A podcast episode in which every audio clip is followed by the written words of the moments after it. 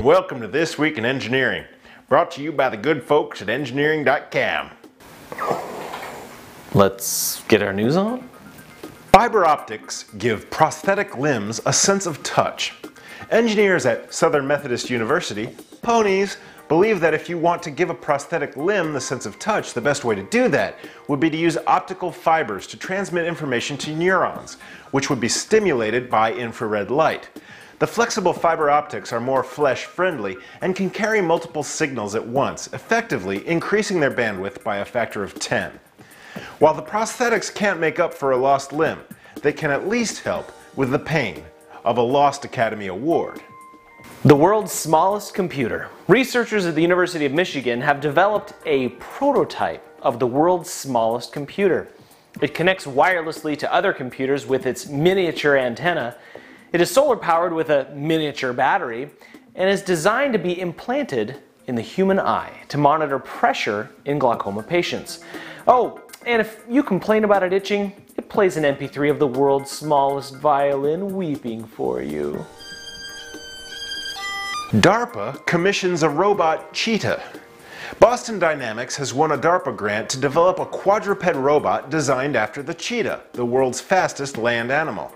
While the robot is expected to move at 20 to 30 miles per hour, the researchers see no reason why it couldn't eventually move as fast as the cat, or roughly 60 to 70 miles an hour. And while the goal of the research is audacious, it still is not enough to suspend my disbelief for the movie Red Planet. Robots run a marathon. This week saw the completion of the first ever bipedal robot marathon. The robots could run either autonomously or be controlled by human operators in the 26.2 mile course, completing 422 laps around the 100 meter track.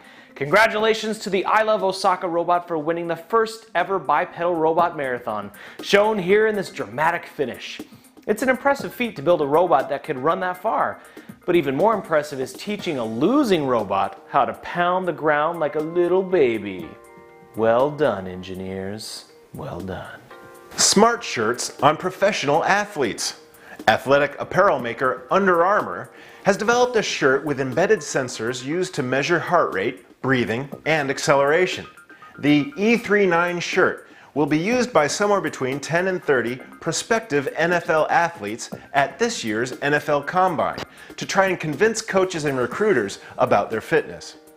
But it's not just for football. The same technology, when worn by Major League Baseball players, shows conclusively that baseball is boring and unimportant. And now we can put a number on it. Misusing nuclear waste. According to Dale Klein, the Associate Vice Chancellor for Research at the University of Texas System, about 95% of the energy in a spent nuclear rod is reusable. But in the United States, research into reprocessing methods has virtually stopped since the 1970s putting us far behind other nuclear powers in Asia and Europe. The problem is that in the United States, we're afraid of disasters caused by nuclear waste, like the Toxic Avenger, or Sex and the City 2. You probably didn't see the last one, but trust me, it was a disaster. Well, that was This Week in Engineering. Now get back to work.